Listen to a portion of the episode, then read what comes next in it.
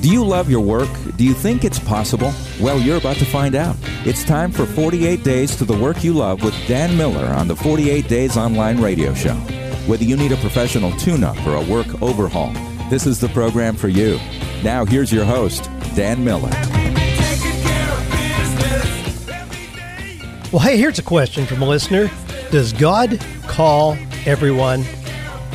Whoa, okay, we got some biggies to take care of today. Hey, Dan Miller here, and we're going to be covering that and more. Questions from you, the listeners, who shoot your questions in to me, askdan at forty-eight days dot com. I scan those, and we go through some interesting questions here just to help all of us, me included, get a handle on what the new opportunities are and how we can take advantage of those, how we can move into new ways of generating income and being fulfilled and loving our work and all those things that are certainly available for all of us. You know, this is not a time to wait until things get better. We, we hear that a lot. We, we kind of assume that there's some big cloud out there that has to be moved by some uh, unknown force, be that the government, the church, or God, or whoever, until our lives are going to get better. Well, that just is um, not going to be a realistic way to approach it. I mean, Brian Tracy, the, the great business marketing kind of guru, says, uh, you know, things get better when you get better. So we're going to look at ways that we get better. And in doing so, guess what? Things get better all around us. That's the way we're going to approach it. So the next forty-eight minutes, we're going to be looking at the value of our work. Now, if you've been listening very long, uh, you know that I don't see work as just an exchange of time for a paycheck, but our work is the best opportunity we have to live out our calling, to create the legacy we want to leave behind. So it goes way beyond just creating money. There's a whole lot of ways to create money. Yeah, I know that's important, but um, the irony of this is if you forget about making money and just do what you love, money will show up unexpectedly. Now, I know that may seem trite to say it that way, but I've, I, that's a, as a result of hearing people tell me that hundreds and hundreds of times over the years, where if they were just chasing money, it always seemed to be elusive, just out of reach. I mean, Famous Dave, Dave Anderson, who has the restaurants Famous Dave now, told me that in, in exactly those words. He said when he was young, he was very, very poor. He vowed he was not going to live in poverty. So he just did whatever he could to make money, just chase money. But he, it was always just out of reach, and he never really kind of reached any tipping point until he gave up on that. Finally decided, you know what, he's going to give up on making money, just do what he loves doing. That mean ma- making great barbecue. And that was the tipping point. Now money just has tracked him down. But that's true not only of Dave Anderson, but thousands of other people. Some of you listening as well have discovered that. So whether it be something impractical and unrealistic, like being an artist or a musician or a carpenter or a golf player, I don't care what it is. If that's the authentic fit for how God has wired you, that's your best opportunity, not only to have something that is fulfilling, but also your best opportunity to make extraordinary amounts of income. Well, here's some of the other questions we're going to be addressing today. I believe I have intelligent thoughts, but I have trouble articulating them when I speak. All right. Dan, I seem to be paralyzed by too much information. How can my wife grow her business of teaching music and dance? Or about this one, the nonprofit ministry where I've worked for seven and a half years just changed my position with a twenty-two percent pay decrease. What do you suggest that I should do? Dan, I've been offered a job at seventy thousand dollars, but my dream is to have a website that makes money. Somebody asked, what do you think about becoming a teacher when all you hear is that they're being laid off? Well, we're going to go through those. Here's a quotation for us today.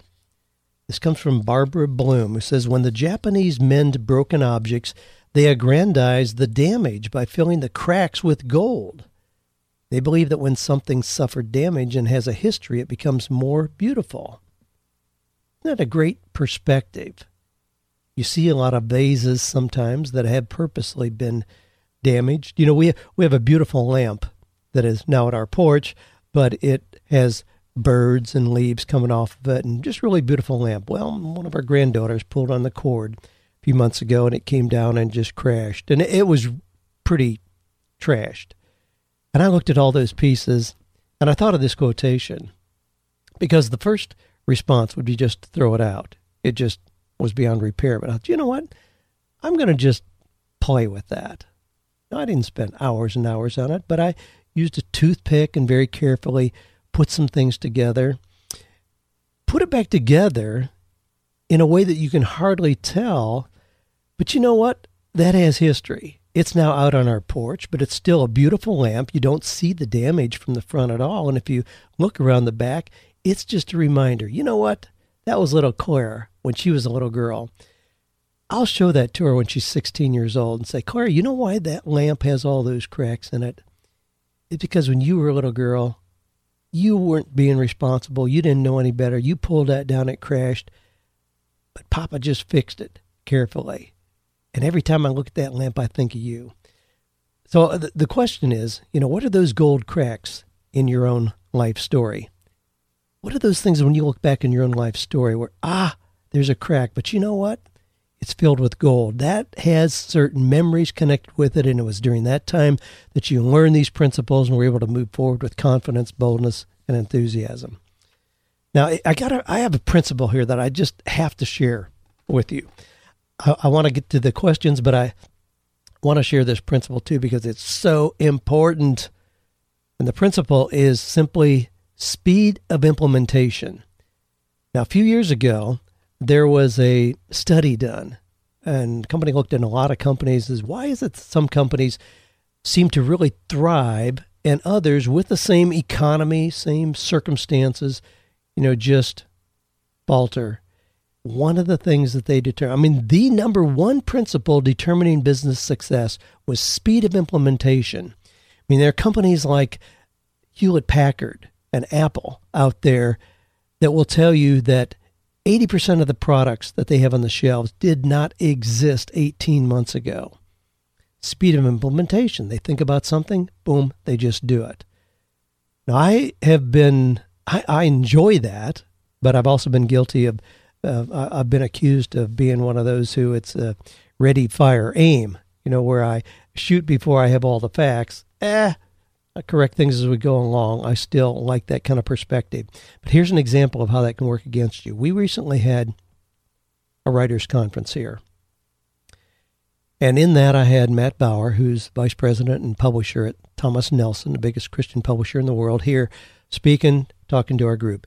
He said that eighty-five percent of the products that they publish come to them through agents or already established authors.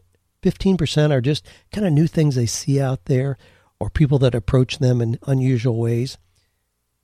We had somebody in the participant group that we had here raise her hand and ask him, she says, now you just left the door open for that fifteen percent. What do I have to do to be in that fifteen percent? He laughed and he says, well, you know, you really nailed me there. He said, you know, what, what I need to see is a query letter where it overviews what is your premise, what's unique about what you're going to do. Boom, boom, boom. Just, you know, reminded me of that.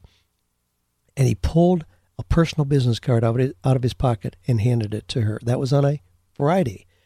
On Tuesday, that lady emailed in, came through Ashley, asking Ashley, would Dan be willing to help me craft a query letter?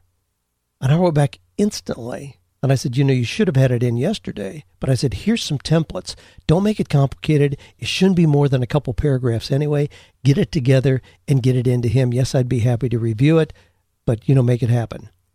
We are now approaching fourteen days, two weeks after that occurrence.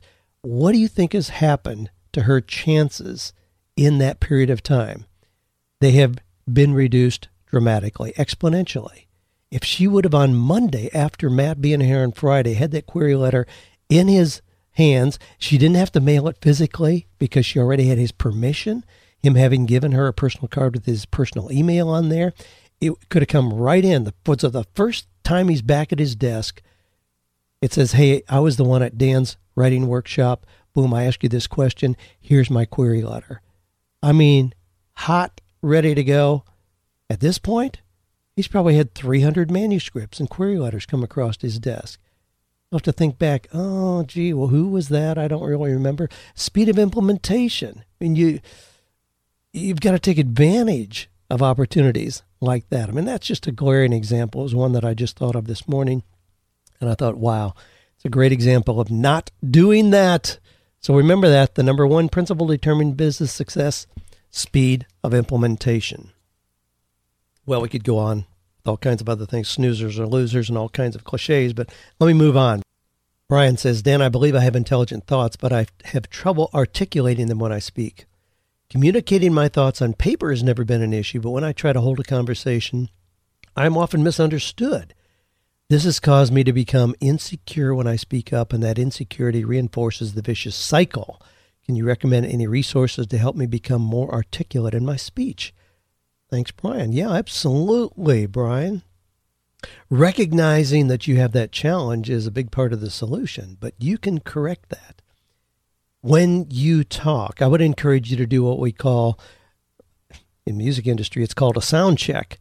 Record yourself and then listen to it so you can hear yourself and hear those things when you falter, hear those little things that creep in. I mean, I one time worked with a salesperson, and I inconspicuously began recording him, and in a three-minute period, he said basically nineteen times. He had no idea. He was blown away when I brought it to his attention, but it had crept in as one of those little fillers. Anytime there's a pause, instead of waiting or listening, he would just say, now basically, you know, what I want to show you, Dan, is this, and then basically what we're going to do is move through these three steps, and basically what the company's going to do. I mean, it was horrendous. He didn't realize it. So listening to yourself is a big start. One of the things I would encourage you to do as well is to get a hold of Dale Carnegie's book, How to Win Friends and Influence People. Go through the ways to communicate effectively. You might even consider taking the basic Dale Carnegie Human Relations course. It's a wonderful course. It's about twelve weeks long. Help you communicate effectively. They coach you. You listen to other people. Then you have an opportunity to have two minutes to present something clearly and succinctly. Practice, practice, practice. This is one of those where you just practice to do it better. Another way to do this would be to join your local Toastmasters. Toastmasters groups, they're held in every city. Here in the Nashville, Franklin area, we probably have twenty groups that meet during the course of any given week. Get involved there. Again, it's an opportunity to hear others and practice your presentation speaking skills. Another thing would be to get a speech coach. I have done that. I've had a speech coach for years now. Mine, his name is Doctor Ralph Hillman. His website is the Breathe System. That's the, the B R E A T H E system. I have him work with me on controlling my diaphragm, on standing straight or sitting straight so I don't get out of breath easily, and have had him coach me. He's brutal. If you don't have thick skin, you may not want to work with him, but he's wonderful at getting results. And he's worked with a lot of like celebrities and artists, music, musical artists, to help them present more effectively vocally. So those are some things that, yeah, you can do to help yourself be more intelligent when you are articulating your thoughts in your speech. Kevin says, Dan, thanks for all you do. I'm currently in a nine to five job, but long to start my own business. However, I'm struggling to sort through all the ideas I have and focus on one and get started. I seem to be paralyzed by too much information. I listen to podcasts constantly, and I'm always searching to improve myself, but I never seem to take concrete action on turning one of my many ideas into a real business. Please help. What do you recommend I do to get started? I just started through the forty-eight days book.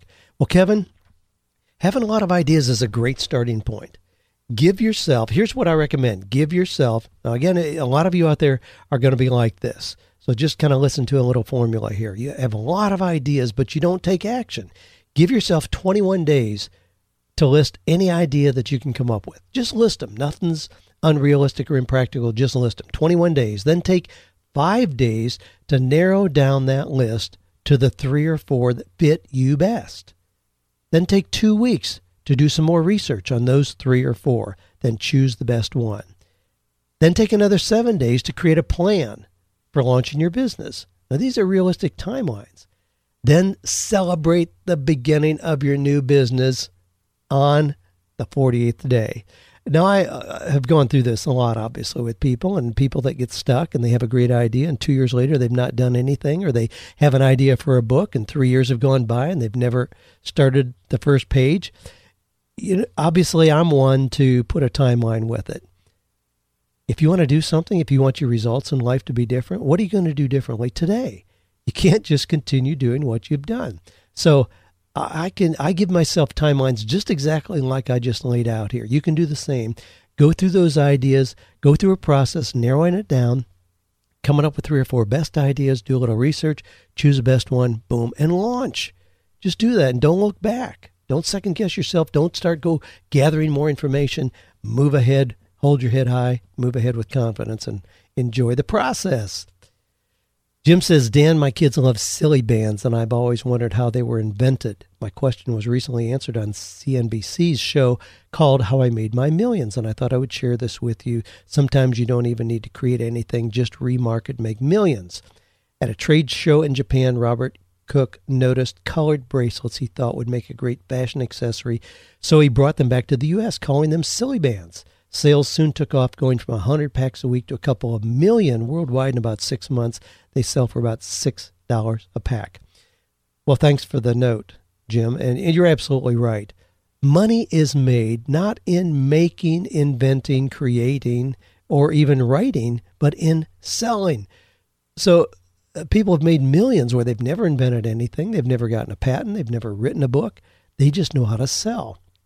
The more you understand that principle, the more you can move yourself into that category of people.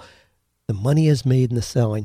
You know, silly bands, I mean, who does not know and have experienced silly bands? Just on Saturday, my granddaughter was here, and she found two in the toy box that she had. Two, she allowed me to pick. Did I want a lion or an eagle? Well, I knew that she really had her eye on the eagle, so I chose the lion, and I put that silly bands on my wrist. Well, a couple hours later, we were getting ready to go to a festival, and I just took it off and laid it on the table. And about an hour later, she looked up and she said, Papa, where's your band? Where's your lion band? She was very distressed that I did not continue to wear that. Yeah, those little things are nuts. All they are is a little piece, piece of elastic, but they, when you let them on their own, they form the shape of something, and then you stretch them, put them on your wrist. Kids would do that.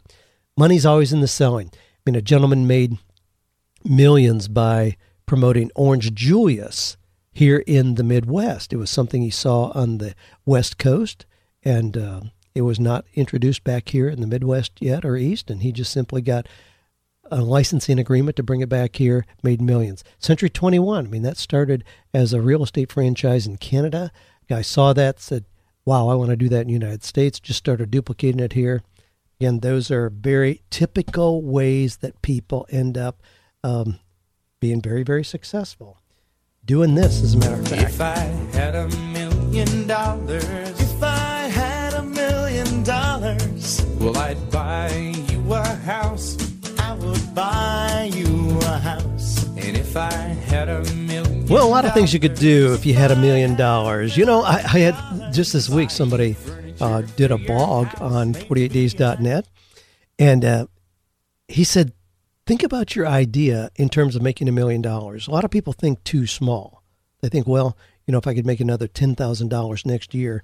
He says, you know, why don't you just think about it in terms of if you could make a million dollars? And it was a great challenge for me because I had just the day before presented a new idea to um, our little team here. But I said, you know, this idea looks like it really makes sense. But I said, unless we can structure it so that it really adds another two hundred fifty thousand dollars to our income next year, I really don't think we ought to add it. Because in being very strategic with our time, I don't want to just add new things on just to kind of uh, hope something works. You know, but unless we can see on paper that it's going to create significant income, then I'm not going to add it to what we do. But I thought, yeah, that's cool. Well, learn how to sell, and you can open the door to all kinds of things in your life. Rose from Costa Rica says, Dan, please comment on this in your podcast. And what she did was she linked to the very, very frequently referenced Steve Jobs two thousand five commencement address at Stanford, where he talked about the fact that he dropped out of college. You know, he hung around college for another eighteen months, even after he had dropped out, just because he liked the environment, but he wasn't going to classes. Uh, just a very cool thing about how he mapped out his success without ever completing a college degree. Now, when we talk about that, I mean, I have a college degree. I have a master's degree. I completed my doctoral work. I mean, so I'm, I'm not anti-college. Don't ever get that impression. There's a couple more questions here that are going to come up um, today that uh, well, I'll deal with that. But don't think that I'm anti-schooling. You just have to be realistic about what schooling is doing for you. Just a reminder, if you've got a question, you can shoot your question into forty-eight or ask Dan at forty-eight days dot com. Or you can go to the podcast link at forty-eight days dot com. There's a little starburst there. I think it's red. Click on that. I'll open up a little form. You can give us your question there. And I love going through the questions that you all have. Matt says, Dan, my wife has been going toward a degree in elementary education for the past year at a community college and is expected to transfer to a state university next fall. However, she has recently been considering slowing down her formal schooling to pursue her real passion of teaching music and dance. It's always been her dream to one day open a studio of her own, and I know she has the drive and passion to knock this out of the park. She re- recently set up to teach two classes right here in our home with a local homeschool group as well. We're hoping you might have some suggestions on how to get started and grow this business. Any advice would be appreciated. Thanks, Matt. Well, Matt, it sounds like you're on the right track with growing her business of teaching dance and music. How I, te- I mean, teaching music and dance is a great example of the kind of business you can start small and grow. Working with homeschoolers, that's going to give you leverage right away. So instead of just finding one student at a time, you're going to have small groups. That's a great way to grow that, to grow your reputation, your influence, your center of uh, exposure, and also your income. And then grow your reputation by getting testimonials and referrals. Ask for testimonials from kids and their parents who have been through what you've done. I mean, when we do Right to the Bank, I mean, we get lots and lots of unbelievable testimonials from people who have been through that. They share their experience. That inspires others and encourages them to do the same.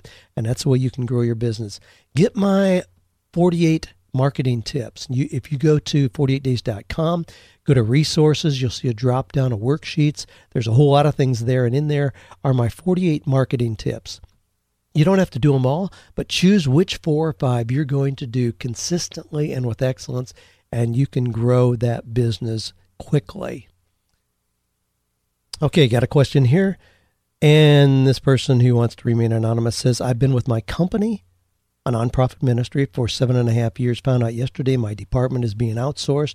I've been offered a position in another department, but at a twenty-two percent pay raise. I also started working as a side job for now as a travel agent about six months ago. That, writing a book, which my blog is a testing ground for, and speaking are really my passions, but my wife and I have no savings to allow me to work on that full time. We can't afford the pay decrease, but I don't know how to make my passions pay enough now, and I don't know if I can make enough elsewhere. Meanwhile, what do you suggest I do? What I suggest you do is to get another job pronto. Now, if you've been working for a nonprofit ministry, I suspect your previous pay was not that great. So taking a twenty-two percent pay cut, yeah, may not be realistic. It might be realistic for that organization, but it doesn't mean you have to stay there. Don't confuse having a heart for ministry with feeling trapped in a particular job that is not a good fit for you.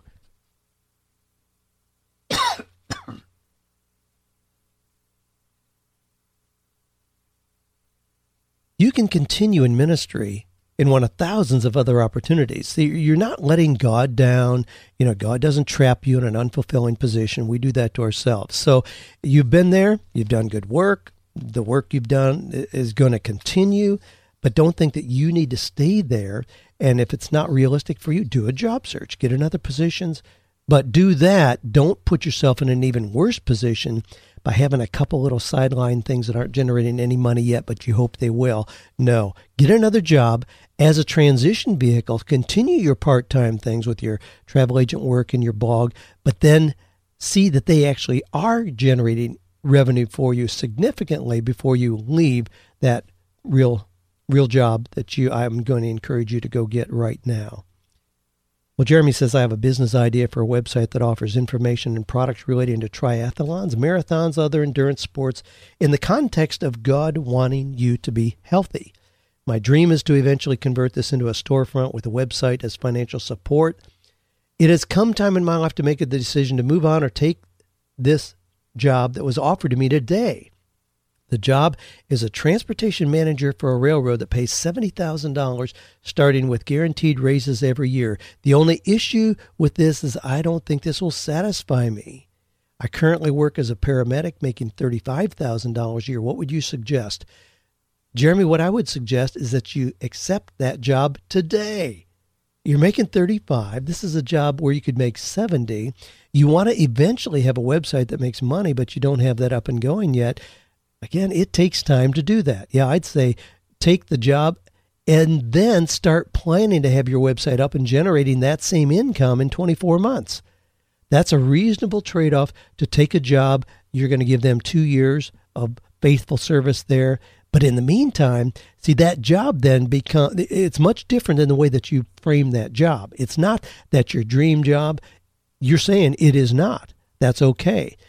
But you've taken that knowing that you haven't put your life on hold. No, this is a reasonable vehicle, doubling your income immediately. It's a great time for you to then develop those things you're doing on the side and get those up and running. So there's going full steam. Then you'll be in a position of strength to move full time to the things you really want to do. I mean, two years goes by in a blink of an eye. If you have that with that plan, you're going to take this job, double your income, and you are going to, in the process, build your website and your income. Man, what a great transition plan you've just created for yourself. Alvin says, Dan, my brother makes my brother-in-law makes great custom cabinets for the kitchen and other rooms.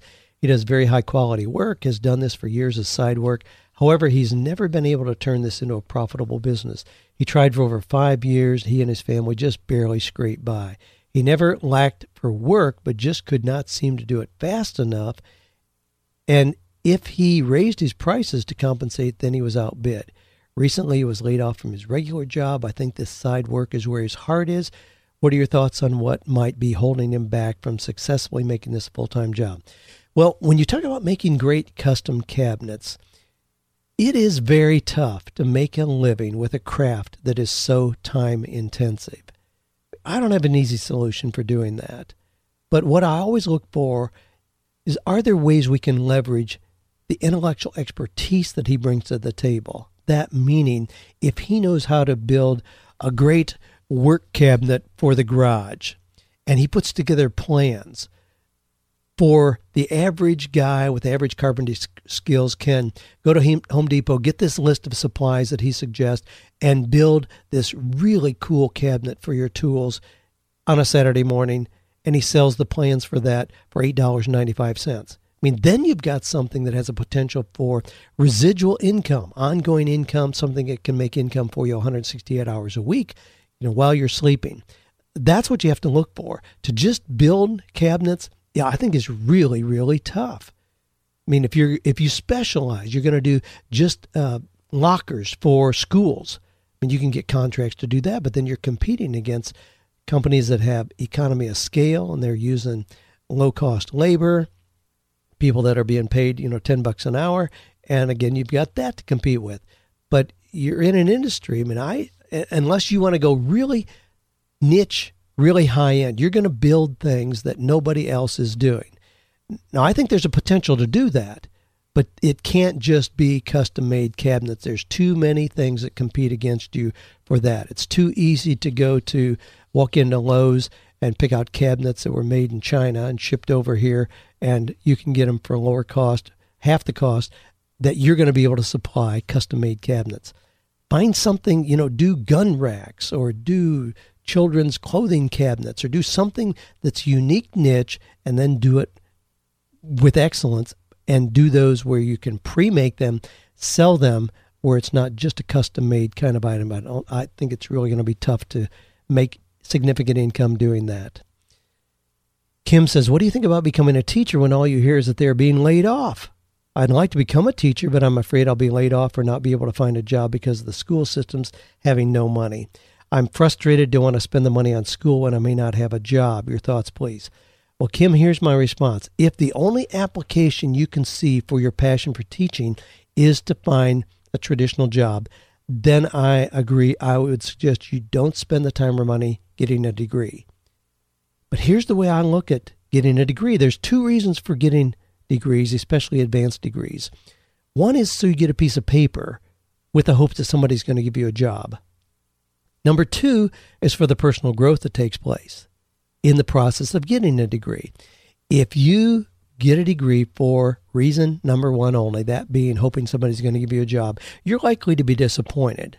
There's a whole lot of people with master's degrees in uh, geophysics or English literature who are asking you if you want paper or plastic when you go through the checkout line at the grocery store, where it didn't lead to anything. They had the illusion that just getting a degree was going to magically open some doors. Now, if you can, though, find twenty other ways to engage your desire to teach, but without having a job anywhere, if you can do that, then I encourage you, go ahead and get the degree. You'll be thrilled with the new opportunities that it prepares you for. You can work. We already, somebody here just said that they're working with homeschoolers. You can do that. You can do workshops and seminars. You can create audio products. You can uh, do instructional manuals. You can, uh, t- I mean, we were talking this morning in my guys group. We're going through How to Win Friends and Influence People and talking about how just horrendous it is that kids are not being taught those simple principles in terms of human relations. I mean, you could do workshops on that. Do workshops for twenty kids at a time and charge them six hundred ninety-seven dollars a piece. They have mom and dad pay a, to have them come through to learn how to have, you know, how to be somebody with a pleasing personality, how to be somebody that others can get along with, how to smile, how to engage other people, how to do, go through interviews and get the job offers that nobody else can get. I mean, so there's a lot of ways that you can in, be involved in teaching and put legs on your passion for teaching. But if if you're concerned about there's not a lot of jobs out there, then yeah, don't do it if you see that as the only application. Steve says, now this, hey, this is a question that we could um, devote the next month of podcast to. Steve says, does God call on everyone? Wow. Okay, so we're going to do a complete unpacking of that. No, not going to happen. Does God call everyone? Well, you know, it has a lot to do with your perspective. I mean, this is not something that has a logical, analytical kind of answer that is definitive in any way. Certainly not. I mean, if you uh, believe the Bible, then certainly the Bible, I mean, in Psalms one thirty-nine sixteen, in the Living Bible, it says, "You saw me before I was born and scheduled each day of my life before I began to breathe. Every day was recorded in your book." So you've got certainly a lot of affirmation in the Bible that, yeah, God has a plan for every single person. If you don't accept the Bible as true, then you just kind of have to look around and figure that out. You know, what is your image of God? What is your connection with God? I mean, to me, it leads to a pretty bland, empty life to think that we're just a physical blob. We just are born and then we die, and that's it. If you believe anything about a God, then you have to believe that there's some kind of presence before we were born and a continuation of that spiritual being after we die physically here. If that's true, then it's pretty easy to assume that there must be a purpose for that little blimp on the computer screen that comprises just our earthly life. Now, whether true or not, I mean, this really comes back to what's called Pascal's wager in philosophy, where he says, okay, what if I be- live my life believing that there's a God and that there's a purpose for my life? That frames how I relate to other people, what I want to do that leaves a continuing impact after I'm gone, blah, blah, blah. If I decide not to believe that, then at the end of my life, you know, there's nothing. But he says, really, this is a no-brainer. I'm better off believing that there's a God who has a purpose for my life, even if I'm wrong at the end of my life, because it will have caused me to live my life in a better, more exciting fashion. Ultimately, I end up there when I have these conversations with, with people. I don't. We don't need to make this a real fancy, convoluted theological or philosophical argument. At the end of the day, would you rather live your life as though there is a purpose for your life, or would you rather believe that there's no purpose? I'd rather believe that there is. So I don't need a whole lot of proof. I'm going to live my life that way regardless. Even if there's evidence to the contrary, I'm going to choose to live my life in that way. Now, if that sounds like a small, uh, narrow intellectual path to take, then so be it. But there's a lot of things that I would rather enjoy the mystery of the unknowing than try to scratch at the surface enough that I really know how it works anyway. I mean, how do I know how a waterfall creates the sound that it creates? I don't know, but man, do I enjoy it. I don't want to know. I don't want to dissect it. So I take away the mystery of that. I want to enjoy the mystery of it. Well, you know, boy, this would be a great place for a song, but I don't know what song to play there. I have to find a song that ties in with the theme of the confidence that there's a purpose for our life here. I'm sure there's a thousand of them out there. Give me some suggestions. That'd be cool. Send, send a suggestion to ask dan at forty-eight days dot com. I don't have one geared up here for that. Well, here, here's one. Hey, here's one we can always go back to that has a somewhat of it. The old U two song.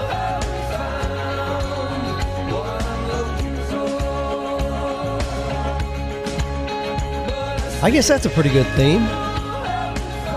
But you know, even in U two, boy, you look at U two's music, I mean, those guys do know where they're headed. You know, this particular song has to do not with purpose in life, but uh, as I recall, more in uh, finding a girl. Well, that, that's okay too, but keep looking for what you're looking for. Be confident that you can get answers and solutions that'll give you a sense of confidence in moving forward with a meaningful life. Well, Brad from Des Moines says you talk in your book about how to do a job search, even if that means starting your own business. What do you recommend for those who start a business and now need to do a people search when the need arises? I own an office cleaning, care, floor, floor care business and can't do all the work myself, but the reputation of my entire company depends on the people that I have. Many people think that this work is undesirable, but it actually is a great part-time job for someone to do in the evenings. Pays surprisingly well. Any good advice on hiring people who make me stand out from the rest? Yes. Here's an old adage that I've always used in helping people hire properly and with success. Hire for attitude, train for skill. That means hire people who have pleasing personalities, people you like to be around. You can teach them to clean well. So look for people you'd like to have on your team, people you don't want to, you want to be around, and that those whose companies you're in we'll like to have them around as well. Now, there's a difference between managing a business and doing the work. So don't think that as soon as you hire somebody who's really got a great personality, they're just going to take over your business or do it on their own. No, there's a lot of people who need somebody to help them structure their workday. They're looking for opportunities like this. They love doing the manual work, but they don't want to run a business. So that's not unrealistic at all. I would con- encourage you to consider ex-felons. I mean, we happen to work in that environment a lot and seeing people who have great personalities. You know, I, I spoke out at the Tennessee Prison for Women here recently, and I was, uh, you know, looking around the room. I mean, you can just see, you know, these, these gals are squirming in their seats. And I says, you know what? For a lot of you, it was your creativity that got you sitting right where you are today. Your creativity. I said, think about what you could do if you focused that creativity in a positive direction rather than a negative one. They all giggled and poked each other. But, you know, we're forever trying to help them figure that out. How can you use the creativity that got you into slammer, but use that in a positive way? And there's some people who are ready and eager to work and really do have pleasing personalities. Now, you may need to have them bonded, but that, that can be worked out. That's not unmanageable at all. And you might find that to be a great labor pool for what you want. They're looking for an opportunity. They aren't going to be candidates for running their own business or going out and soliciting to get the business like you can do, but may make great work team for you. Kristen from Ventura, California says, Dan, my husband and I are ready to have no more Mondays. We have a few business ideas, but are having trouble figuring out how to start any of them. We would really like to start a business like TaskRabbit, but for our own county. How do we get started beyond building a website? Uh, do we need a complex website to get started? What's the best way to build a website from scratch? I've been playing around with Joomla. Any thoughts? I'm tired of delaying. Would it be beneficial to get business coaching? How can you afford business coaching when you aren't making any money? Well, uh, you got a whole bunch of cre- questions there, Kristen. If you want to do something like TaskRabbit, and I, I talked about that, I think, a few weeks ago, TaskRabbit, you can go go there and look at that. It's task, T A A S K, rabbit dot com.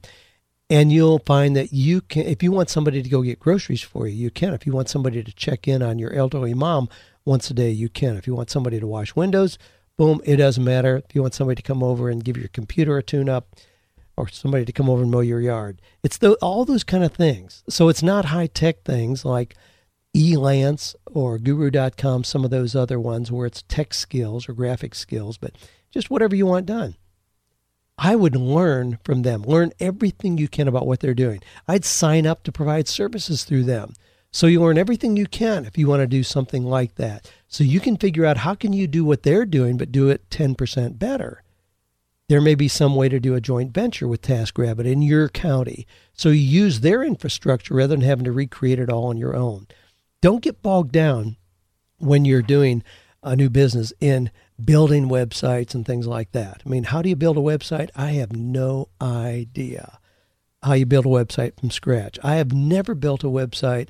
Never will. It's too easy to find people that do that and do it really well. So I focus on what am I trying to accomplish here? I focus on the business concepts, not those technical details.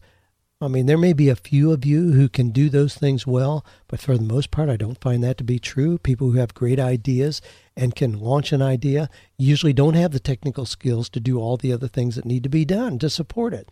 Just do those. Now, these are not things that are expensive. Should you get business coaching? Well, you know, if you've been listening to me, I'm one to pull the trigger on that instantly when there's an area where I want to have improvement. I get coaching in that area. I see that as a reasonable trade-off. You know, it's funny how people say, well, I can't afford, you know, coaching. I can't afford to pay somebody five hundred dollars to coach me. But then they'll go enroll in a class on, you know, the e- economics of the former U S S R, you know, and pay for that because they think that's going to somehow have some unknown value for them, and they pay three thousand dollars for a college course. And I'm thinking, why would you do that? Pay for something that has immediate application in what you really want to do. So get coaching. Getting coaching can be in lieu of registering at the community college or going to a university if it helps you get to where you want to be. So don't begrudge the fact that you may have to pay a coach to help you more quickly get to the success that you want. Well, speaking of coaching, Robert says, Dan, I've heard you comment that a good sign for someone who wants to be a coach is if you're already being approached for advice. Is this a prerequisite for being a coach? Does your class, and I assume you're talking about our coaching for ex, coaching with excellence live event that we do, does your coaching with excellence teach us how to position ourselves so that others begin to seek our advice? You know, this is somewhat of a circular question, Robert. It's a very legitimate question. I thank you for sending it in. That is one of the questions that I ask people instantly when they say, Dan, can I be a coach? My question is, are people already seeking you out for your advice and opinion? If they are, then we can probably tweak some things and pretty quickly position you as a respected and reputable coach. If people are not seeking you out for your advice, then I really question if you ought to go in that direction to try to be a coach. Now, I've seen people who have done this. They never had anybody on the face of the earth ask them for advice or opinion, but they decided they want to be a coach. So they um, get certified, they get credentials, so they know how to coach, and they never get a coaching client. And I think that th- this is like the question a, a few back where I said, hire for attitude, train for skill. I don't think we can start with somebody who's never been asked for their opinion and teach them how to coach effectively. Can we teach them the dynamics of coaching? Yes, we can. But there must be something lacking in their personality, or people would already be approaching them.